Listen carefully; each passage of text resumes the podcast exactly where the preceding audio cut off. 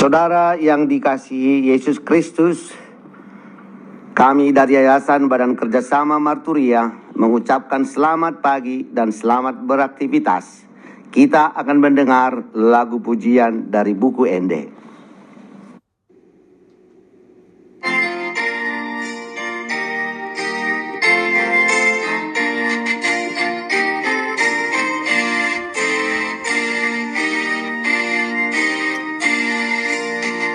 Manang ahabena masa lasmi roha arsake.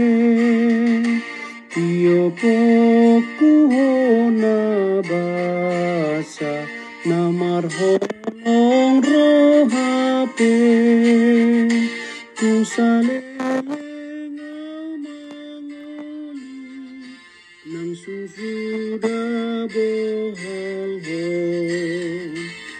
ikon ho si pangolo puji aku sai tokong Wala apa pun terjadi Suka atau duka pun pada Tuhan Maha Kasih aku beriman teguh selama hidupku berjanji hingga tiba ajalku Kaulah Yesus yang ku puji Ku setia padamu.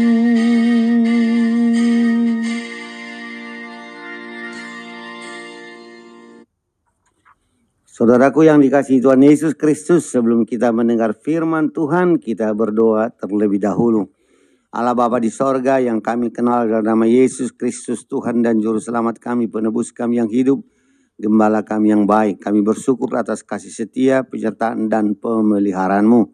Kami rindu untuk mendengarkan firman-Mu karena firman nasihat pedoman kekuatan kami dalam menjalani kehidupan ini. Berfirmanlah Engkau Bapa kami siap mendengar. Dalam nama Yesus Kristus kami berdoa dan bersyukur. Amin. Saudaraku yang dikasihi Tuhan, adapun firman Tuhan kita pada hari ini tertulis di 2 Korintus 1 ayat 5. Demikianlah firman Tuhan. Sebab sama seperti kami mendapat bagian berlimpah-limpah dalam kesengsaraan Kristus, demikian pula oleh Kristus kami menerima penghiburan berlimpah-limpah. Demikianlah firman Tuhan, tema adalah penindasan oleh golongan atas. Saudaraku yang dikasihi Tuhan Yesus Kristus dalam pelayanannya, Paulus mengalami beragam penderitaan. Sering dipenjara, didera di luar batas kerap dalam bahaya maut, dilempari dengan batu, tiga kali mengalami karam kapal. Sehari semalam terkatung-katung di tengah laut, sering diancam bahaya penyamun dan lain-lain, ditambah lagi fitnahan dari jemaat, namun dia masih tetap bersa, bersuka cita. Saudaraku, apa resepnya? Pertama, dia tahu jelas di luar penderitaan itu Tuhan memberinya berkat yang jauh lebih besar. Kedua, dia mengenal betul siapa Tuhannya ayat 3 sampai 4 yaitu Allah yang sangat mengasihi kita sehingga rela memberikan anak tunggalnya Tuhan Kristus mati demi keselamatan kita.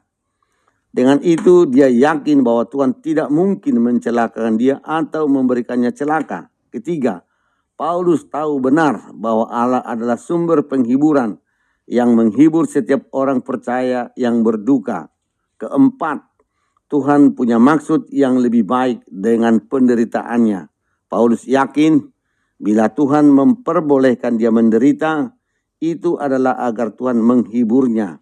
Sehingga Paulus mampu menjadi alat Tuhan untuk menghibur orang lain.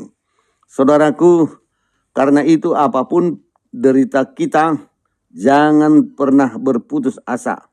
Tetapi tetaplah bersuka cita mengeladani Paulus. Ingatlah, kita punya Allah penghibur yang selalu menghibur kita kapan pun dan sesakit apa pun derita kita. Tetapi ingat juga dengan penghiburan tersebut Tuhan menginginkan agar kita mau menjadi penghibur bagi sesama kita yang menderita, agar mereka juga mau bersandar dan menerima penghiburan dari Roh Kudus, Sang Penghibur. Amin. Mari kita berdoa.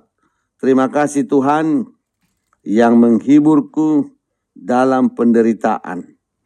Biarlah penghiburanmu membentukku menjadi sumber hibur bagi sesama yang menderita, agar mereka juga terhibur olehmu. Amin. Selamat pagi saudaraku yang dikasihi Tuhan Yesus Kristus. Selamat beraktivitas dan semangat. Tuhan Yesus memberkati kita. Amin.